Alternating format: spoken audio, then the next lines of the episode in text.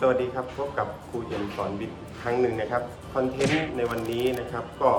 จะมาพูดคุยกันในเรื่องเกี่ยวกับข้อดีและข้อเสียนะครับสำหรับการสอนออนไลน์ ในยุคนี้นะครับด้วยสถานการณ์โควิด -19 นะครับก็ส่งผลให้คุณครูนะครับต้องทำการเรียนการสอนนะครับแบบออนไลน์ ซึ่งตัวผมเองนะครับก็ได้จัดการเรียนการสอนนะครับในรูปแบบออนไลน์นะครับให้กับนักเรียนชั้นประถมศึกษาปีที่6นะครับ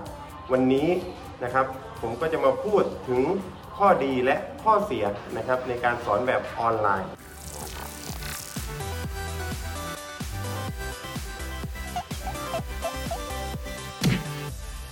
ข้อดีข้อแรกนะครับก็คือนักเรียนสามารถนอนตื่นสายได้นั่นเองนะครับถ้าเกิดเป็นการเรียนการสอนแบบปกติ หากนักเรียนตื่นสายนะครับ นักเรียนก็จะไม่อยากมาโรงเรียนแล้วนะครับ แต่เนื่องจากว่าการเรียนการสอนแบบออนไลน์นะครับ หากนักเรียนตื่นสายนะครับ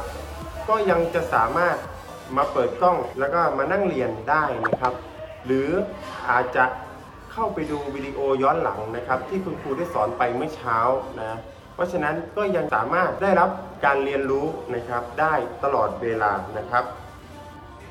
ข้อดีข้อที่2นะครับก็คือนักเรียนไม่ต้องเดินทางมาที่โรงเรียนครับ นั่นคือประเด็นสำคัญเลยครับ โดยเฉพาะช่วงนี้นะครับในสถานการณ์โควิด -19 นะนักเรียนไม่ต้องเดินทางมาที่โรงเรียนนะครับนะไม่ต้องเจอกับสถานการณ์รถติดต่างๆนะครับ แล้วก็จะไม่เกิดปัญหาการมาเรียนสายนั่นเอง ข้อดีข้อที่3นะครับนักเรียนสามารถที่จะเรียนไปพักไปหรือเรียนไปด้วย กินไปด้วยนะครับทานข้าวไปด้วย หรือเรียนไปด้วยนะครับ แล้วก็ทำงานบ้านนะครับล้างจานหรือว่า กวาดบ้านไปด้วยก็ได้นะได้ช่วยงานบ้านพ่อแม่ด้วยนะครับนะข้อดีข้อทีสี่4 ไม่ขาดช่วงนะครับเพราะว่าการเรียนการสอนแบบออนไลน์เนี่ยนะครับ เมื่อนักเรียนเตรียมตัวเองพร้อมนะครับ ก็สามารถใช้สมาร์ทโฟนนะครับหรือแท็บเล็ตต่างๆ เข้าเรียนได้ตลอดเวลาตามที่นักเรียนสะดวกเลยทีเดียว ข้อดีข้อสุดท้ายข้อที่5นะครับไม่เสียเวลาโดยเปล่าประโยชน์นะครับ ที่บอกว่าไม่เสียเวลาโดยเปล่าประโยชน์นี้ นั่นก็คือ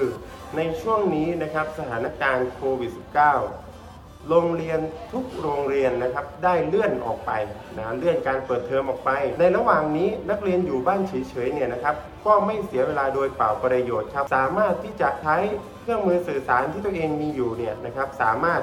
เรียนได้ตลอดเวลานะครับนะเพราะฉะนั้น ถึงจะปิดเทอมอยู่ที่บ้านนะครับ หรือเลื่อนเปิดเทอมออกไป